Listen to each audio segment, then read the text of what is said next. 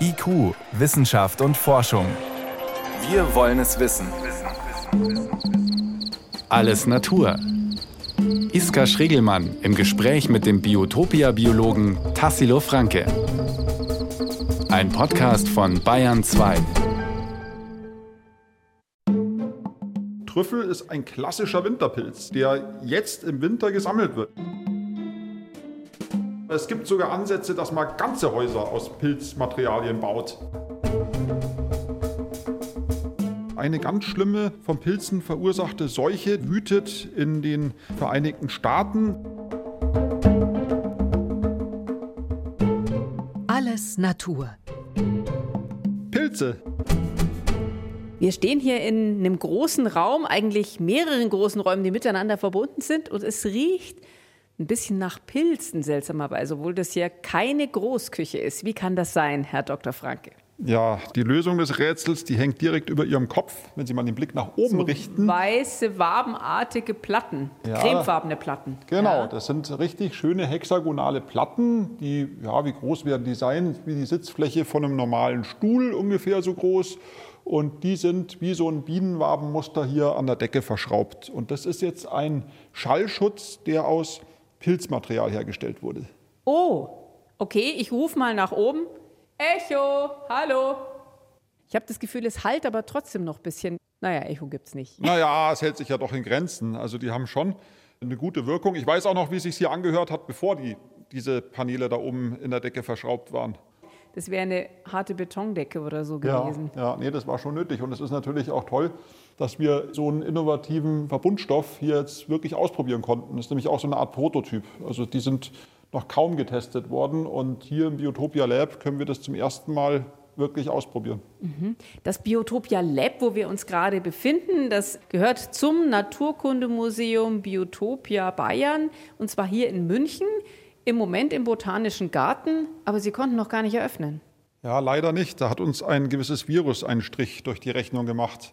Wir hoffen natürlich sehnlichst, dass jetzt bald Abflauen der Infektionszahlen zu verzeichnen sein wird und wir endlich eröffnen können. Und was kann man dann hier machen? Also Lab sagt ja schon ein bisschen was, so eine Art Experimentallabor für die Öffentlichkeit. Ja, wir nennen uns gern auch Experimentierwerkstatt, weil wir eben in einem Teil hier Biotopia Lab, heißt ja auch schon Laboratorium, einen Bereich haben, in dem Experimente durchgeführt werden können. Ja, und da hinten ist auch so ein Sonderbereich, Pilze, wo bunte Plakate hängen und ja, das ist toll designt. Hm, schwierig, das zu beschreiben. Ganz schicke schwarze und graue Farben, runde Tische, auf denen schön angeleuchtete Pilzobjekte stehen. Verschiedenste Dinge, die offenbar aus Pilzmaterial dann sind, schätze ich jetzt mal. So ein Hocker hier, ist der auch aus Pilzen? Ja, der Hocker besteht auch aus Pilzen, nicht ausschließlich, aber er wird, wenn man so will, von Pilzfäden zusammengehalten.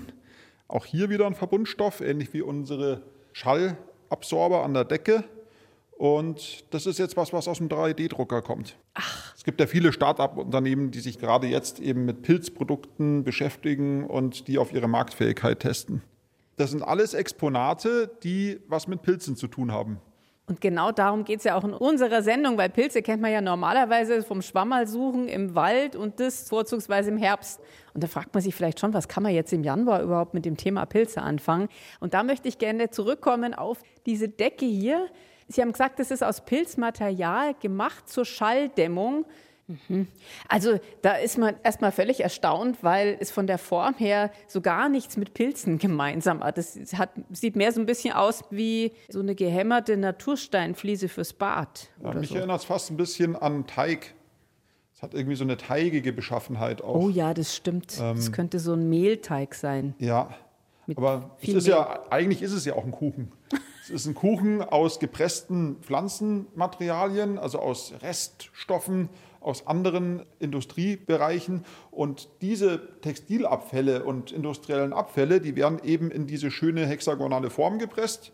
Und dann wird ein Pilzmyzel, also Myzel ist das Fadengeflecht des Pilzes, wird dort drauf geimpft. Man nennt es Impfen, also nicht wie jetzt bei Corona, was uns bevorsteht, sondern da wird einfach nur ein Stückchen vitaler, lebendiger Pilz in dieses Material eingesetzt und dann unter Sterilbedingungen kann sich der Pilz da drin entwickeln und am Schluss kommt dann eben so ein schöner Schallschutz. Aber was raus. ist es jetzt für ein Pilz? Also nach Steinpilz riecht es nicht. Nein, es ist natürlich ein holzabbauender Pilz. Steinpilze sind ja sogenannte Mykorrhiza-Pilze, die mit Bäumen in einer Lebensgemeinschaft leben. Das tut dieser Pilz nicht. Dieser Pilz, wenn er auf einen Baum trifft, der muss erstens mal tot sein, weil er sich nur von Totholz ernährt, der baut das Holz ab. Das ist der Reishi-Pilz. Das ist ein asiatischer Pilz, der schon seit vielen Jahrhunderten also gezüchtet wird und schon seit, glaube, 2000 Jahren in der chinesischen Heilkunde erwähnt ist. Und dieser Reishi-Pilz, der ist eng mit unserem einheimischen Lackporling verwandt.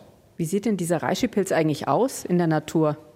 Wenn man so eine Schallschutzplatte einfach wachsen lassen würde, da würden irgendwann so seltsam dunkelbraun glänzende, geweihartige Strukturen herauswachsen und ab einem gewissen Zeitpunkt würden die sich dann an der Spitze verbreitern und dann entstehen so, ja, so hutartige Strukturen oder so kappenartige Strukturen. Kann man denn solche aus Pilzmaterial, unter anderem Pilzmaterial, sind ja auch noch diese Industrieabfälle dabei, gezüchteten Stoffe auch in der Dämmung für Häuser einsetzen?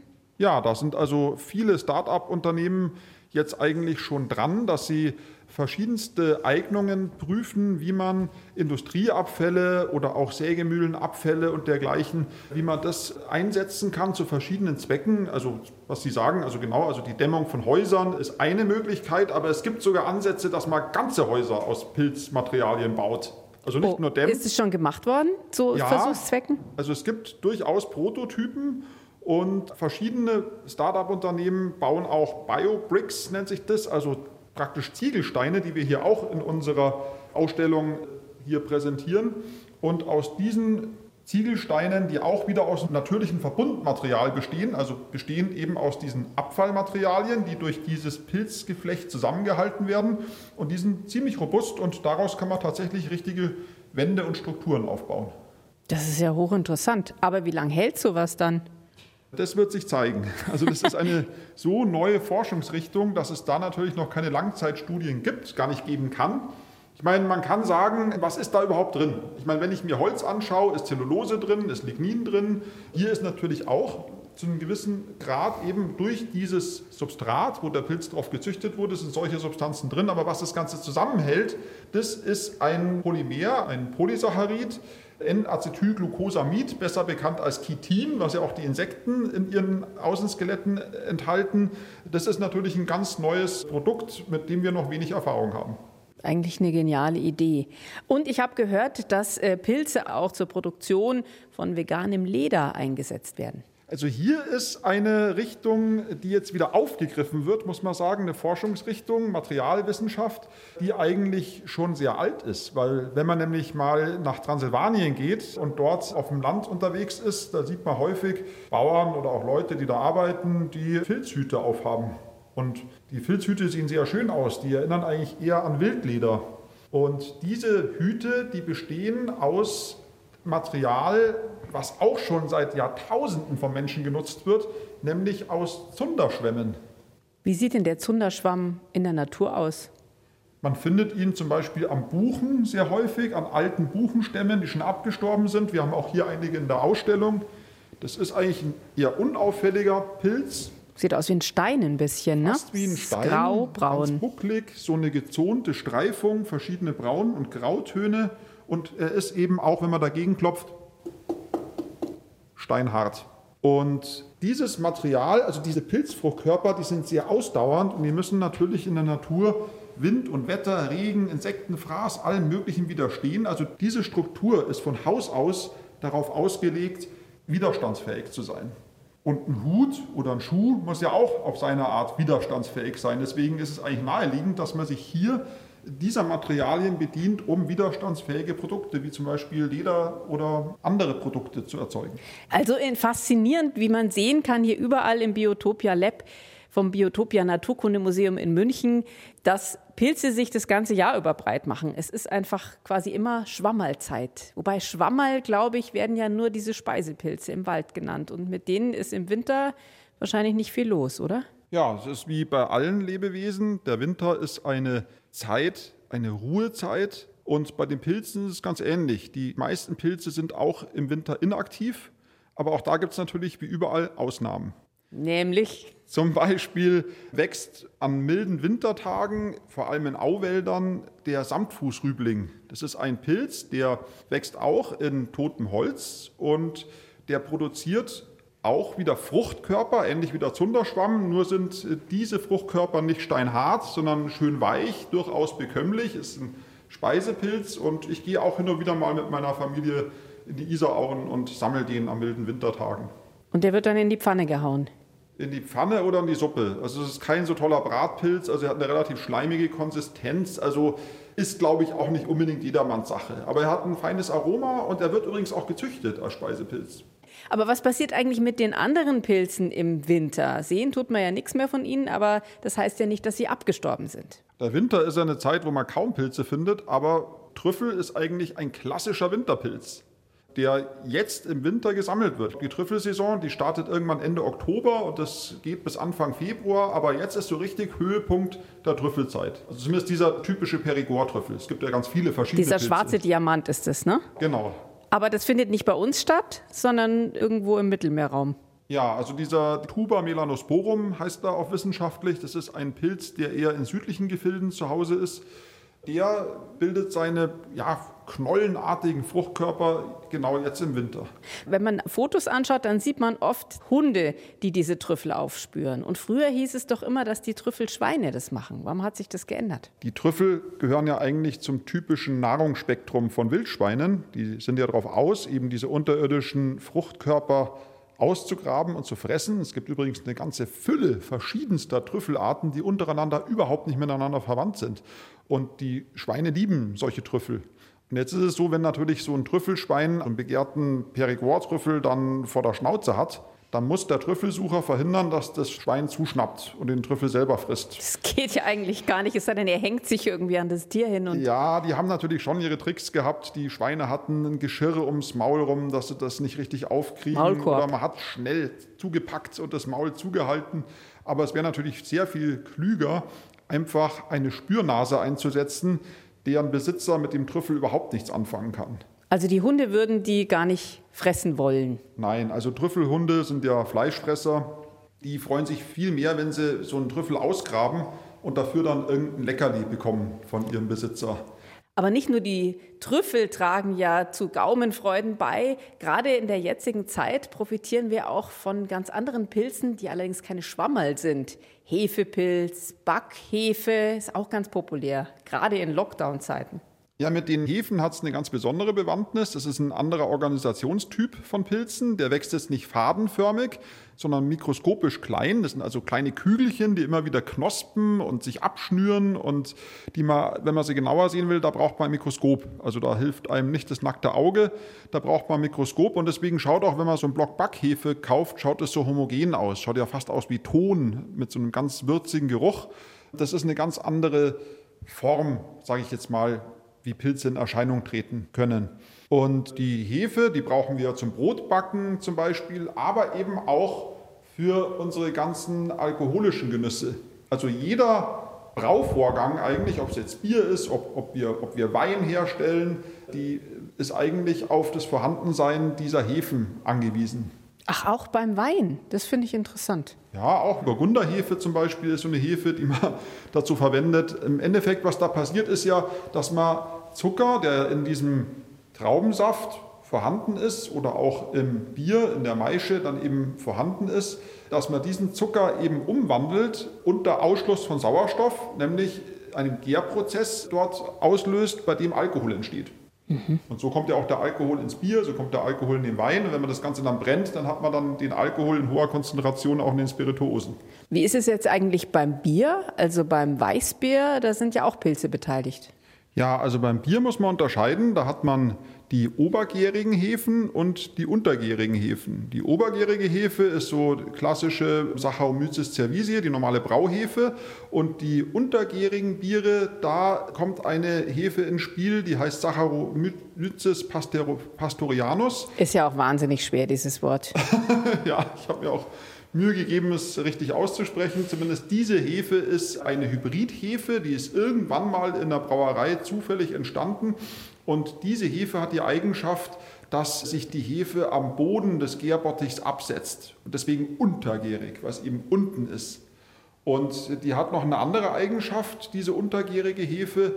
Der Gärprozess läuft am besten bei sehr niedrigen Temperaturen ab. Also wie jetzt im Winter, wie heute. 7 bis 10 Grad ist die ideale Brautemperatur für untergärige Biere. Und das hat natürlich den Vorteil, wenn bei diesen kalten Temperaturen nur diese Brauhefe gut gedeiht und Kontaminationen reinkommen, also andere Mikroorganismen, die hohe Temperaturen brauchen, dann werden die praktisch, ja, die kommen gar nicht zum Tragen, weil einfach bei diesen niederen Temperaturen eben diese untergärige Hefe eben aktiv ist und braut. Der Siegeszug der Bierhefe im Winter. So ist es. Deswegen hat man eben ein sehr schönes Bier bei niederen Temperaturen brauen können, was sich auch sehr gut lagern ließ, weil eben wenig Verunreinigungen aller Art im Bier enthalten waren. Jetzt ist es natürlich so, wenn es im Laufe des Jahres wärmer wird, dass man sich schwer tut, diese niedrigen Temperaturen zu halten. Und deswegen ist dann auch, ich glaube, im 16. Jahrhundert in Bayern das Sommersud Verbot erlassen worden. Das war also ein Gesetz, was es wirklich verboten hat, in der wärmeren Jahreszeit Bier zu brauen. Na gut, das ist ja jetzt aber Geschichte. Also mit Hilfe von modernen Kühlanlagen lässt sich ja jetzt rund ums Jahr Bier brauen. Heutzutage ist das natürlich kein Problem mehr. Aber früher war es ein großes Problem. Da hat man zum Beispiel im Nymphenburger Kanal mit riesigen Sägen Eisbarren dort aus dem Eis rausgesägt und hat in die Eiskeller äh, transportiert mit Ochsenkarren, um eben diese Braubottiche zu kühlen und auch später noch in den Sommer hinein, dann, wenn man kein Bier mehr brauen durfte, eben das Bier selber kalt zu halten. Habe ich das jetzt richtig verstanden, dass es ohne Pilze weder Bier noch Wein gäbe? Ja, also die Hefen sind eigentlich die Mikroorganismen, die der Mensch seit Jahrtausenden nutzt, um alkoholische Getränke herzustellen. Sei es irgendein Hirsebier in Afrika oder Wein, auch die ganzen Spirituosen sind natürlich nur dank der Gäraktivität der Hefe zu erklären. Aber das versöhnt mich wieder ein bisschen mit den Pilzen dieser Art, weil es gibt ja auch negative Erfahrungen mit Pilzen. Ja, also es gibt ja auch ganz viele verschiedene Pilze, die eben für Krankheiten verantwortlich sind. Auch bei uns Menschen, Mykosen gibt es ja auch bei Tieren. Und eine ganz schlimme von Pilzen verursachte Seuche, die wütet in den Vereinigten Staaten. Das ist das sogenannte Weißnasensyndrom. Und dieses Weißnasensyndrom, das befällt Fledermäuse. Und man hat es interessanterweise erst 2006 zum ersten Mal festgestellt. Und zwar äußert sich das dahingehend, dass Fledermäuse plötzlich anfangen, mitten im Winter vor den Höhleneingängen herumzuflattern, wo man normalerweise keine Fledermäuse findet, weil die ja im Winterschlaf sind. Aber hier sind tatsächlich Fledermäuse aus dem Winterschlaf aufgewacht, irritiert vor dem Höhleneingang herumgeflattert und irgendwann ist ihnen buchstäblich der Sprit ausgegangen und die sind erschöpft in den Schnee gefallen und verendet. Und die haben dann die Mit Forscher, weißer Nase dann, oder? Mit weißer Nase. Die haben die Forscher eingesammelt, haben sie im Labor genauer angeschaut. Dann ist natürlich aufgefallen, die haben fast alle so eine weiße Nase. Dann hat man dann Abstrich gemacht und das Mikroskop gelegt und siehe da, es war ein Pilz. Und zwar ein Pilz, den man noch gar nicht kannte. Der Pilz, der war noch überhaupt nicht wissenschaftlich beschrieben. Der Pilz wurde erst durch diesen Befund eigentlich bekannt. Ich meine, die meisten Pilzarten sind ja noch unbeschrieben. Aber man hat ihn erst dadurch entdeckt. Wo kam der her? Genau, wo kam der her? Das ist die berechtigte Frage. Also er kam ja offensichtlich nicht aus Amerika, weil man sowas dort noch nicht kannte. Und man hat eben dann vermutet, dass er wahrscheinlich aus einem anderen Land kommt. Und man hat ihn 2006 zum ersten Mal nachgewiesen und im Lauf der Folgejahre hat er sich im ganzen nördlichen Amerika ausgebreitet und hat Millionen und Abermillionen von Fledermäusen dahingerafft. Also massenhaft sind die Fledermäuse diesem Pilz erlegen und da war natürlich klar, der kann eigentlich gar nicht aus Nordamerika kommen. Und man hat eben dann Vergleichsuntersuchungen angestellt und hat festgestellt, dass der Pilz durchaus in Europa auch vorkommt. Man hat den Pilz auch an europäischen Fledermäusen nachgewiesen, aber die sterben da nicht dran. Das heißt, das Immunsystem dieser heimischen Fledermäuse hat sich eben im Laufe von Jahrtausenden an diesen Pilz angepasst und deswegen zeigen die eben nicht diese extremen Reaktionen auf den Pilzbefall. Und wie kam der Pilz denn jetzt dann von Europa nach Amerika?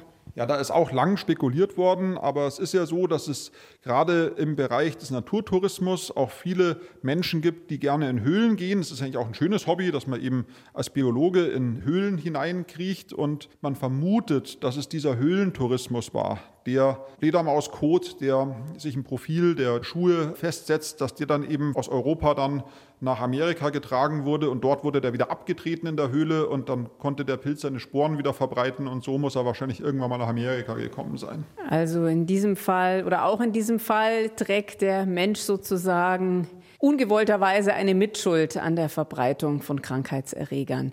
Die Fledermaus hat doch keinen besonders guten Ruf derzeit, weil ja immer wieder darüber spekuliert wird, ob sie nicht das Tier war, was entscheidend mit dazu beigetragen hat, dass die neue Variante des Coronavirus sich so verbreitet hat oder überhaupt erst entstehen konnte.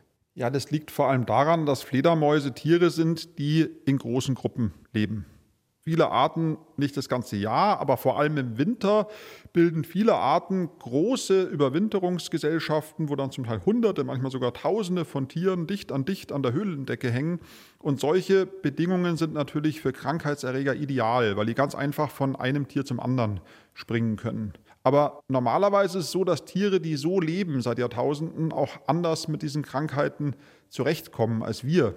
Das heißt, normalerweise scheiden solche Fledermäuse die Virenlast nur in kleinen Dosen aus, also nicht in großen Mengen und geben die dann hin und wieder an andere Tiere weiter. Aber es ist nicht so, dass die große Mengen von diesen Viren ständig und überall ausstoßen, es sei denn, ihr Immunsystem ist geschwächt. Und für diese Schwächung des Immunsystems sorgt natürlich auch dieser Weißnasenpilz und Interessanterweise hat man eine Studie durchgeführt, schon im Jahr 2018, also vor unserer jetzigen Corona-Pandemie, an der hauptleidtragenden Fledermaus in Amerika, der kleinen braunen Fledermaus, so wäre der richtige deutsche Name für dieses Tier.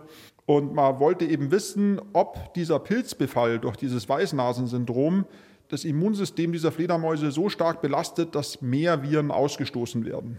Und man hat tatsächlich feststellen können, dass im Vergleich zu gesunden Tieren Tiere also man kann nicht sagen gesunde Tiere, also wenn man Tiere genommen hat, die beide nachweislich diesen Virus in sich trugen, dass die Tiere, die von dem Weißnasensyndrom befallen waren, dass die die 60-fache Menge an Viren ausstoßen. Also viel, viel mehr Viren abgeben. Und insofern äh, sieht man sehr schön, wie dort verschiedene Faktoren ineinandergreifen, die dann eigentlich erst zu solchen Szenarien führen, dass Viren in großen Mengen ausgestoßen und auf andere Arten übertragen werden können. Also solche Pilzerkrankungen können dann, wenn ich Sie jetzt richtig verstanden habe, sehr dazu beitragen, dass virale Infektionen weiter verbreitet werden. So ist es. Aber normalerweise passiert sowas ja nicht in der Höhle. Ich meine, wann gehen Menschen schon mal in eine Höhle rein? Im Endeffekt überschneidet sich der Lebensraum von Fledermaus und Mensch eigentlich so gut wie überhaupt nicht. Es sei denn, man hat natürlich dann diese großen Wildtiermärkte und handelt dann mit den Tieren, äh, nutzt sie eben als Tonikum oder als Essen. Dann ist natürlich die Gefahr groß, dass die Tiere, die dann sowieso schon gestresst sind, dann auch noch eine Pilzinfektion bekommen. Und wenn dann so ein Tier, es muss gar keine Fledermaus sein, kann auch ein anderes Tier sein, dann eben von einem Pilz infiziert wird, das Immunsystem angegriffen wird, so ein Tier stößt natürlich sehr viel mehr Viren aus und macht ein sogenannten Spillover-Ereignis natürlich sehr viel wahrscheinlicher. Ja, da sieht man mal wieder, Pilze sind immer und überall. Wir haben jetzt jede Menge in unserer Sendung von Ihnen erfahren über die positiven und negativen Seiten der Pilze. Vielen herzlichen Dank an Dr. Tassilo Franke vom Biotopia Naturkundemuseum Bayern. Und ich wünsche Ihnen und dem Team von Biotopia, dass es bald soweit sein kann, dass Sie hier Ihr Biotopia Lab tatsächlich für die Öffentlichkeit auch öffnen können. Ja, auf den Tag fiebern wir natürlich hin. Also vielen Dank, es hat Spaß gemacht, heute mit Ihnen über Pilze zu plaudern. Dann bis zum nächsten Mal. Das war IQ, Wissenschaft und Forschung. Die erste Folge der neuen Gesprächsreihe Alles Natur.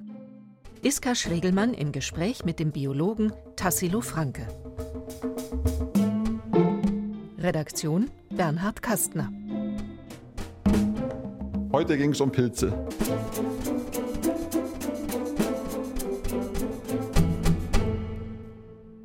Auf der Internetseite br.de/wissen finden Sie Fotos interessanter Pilze und weitere Informationen zur Sendung.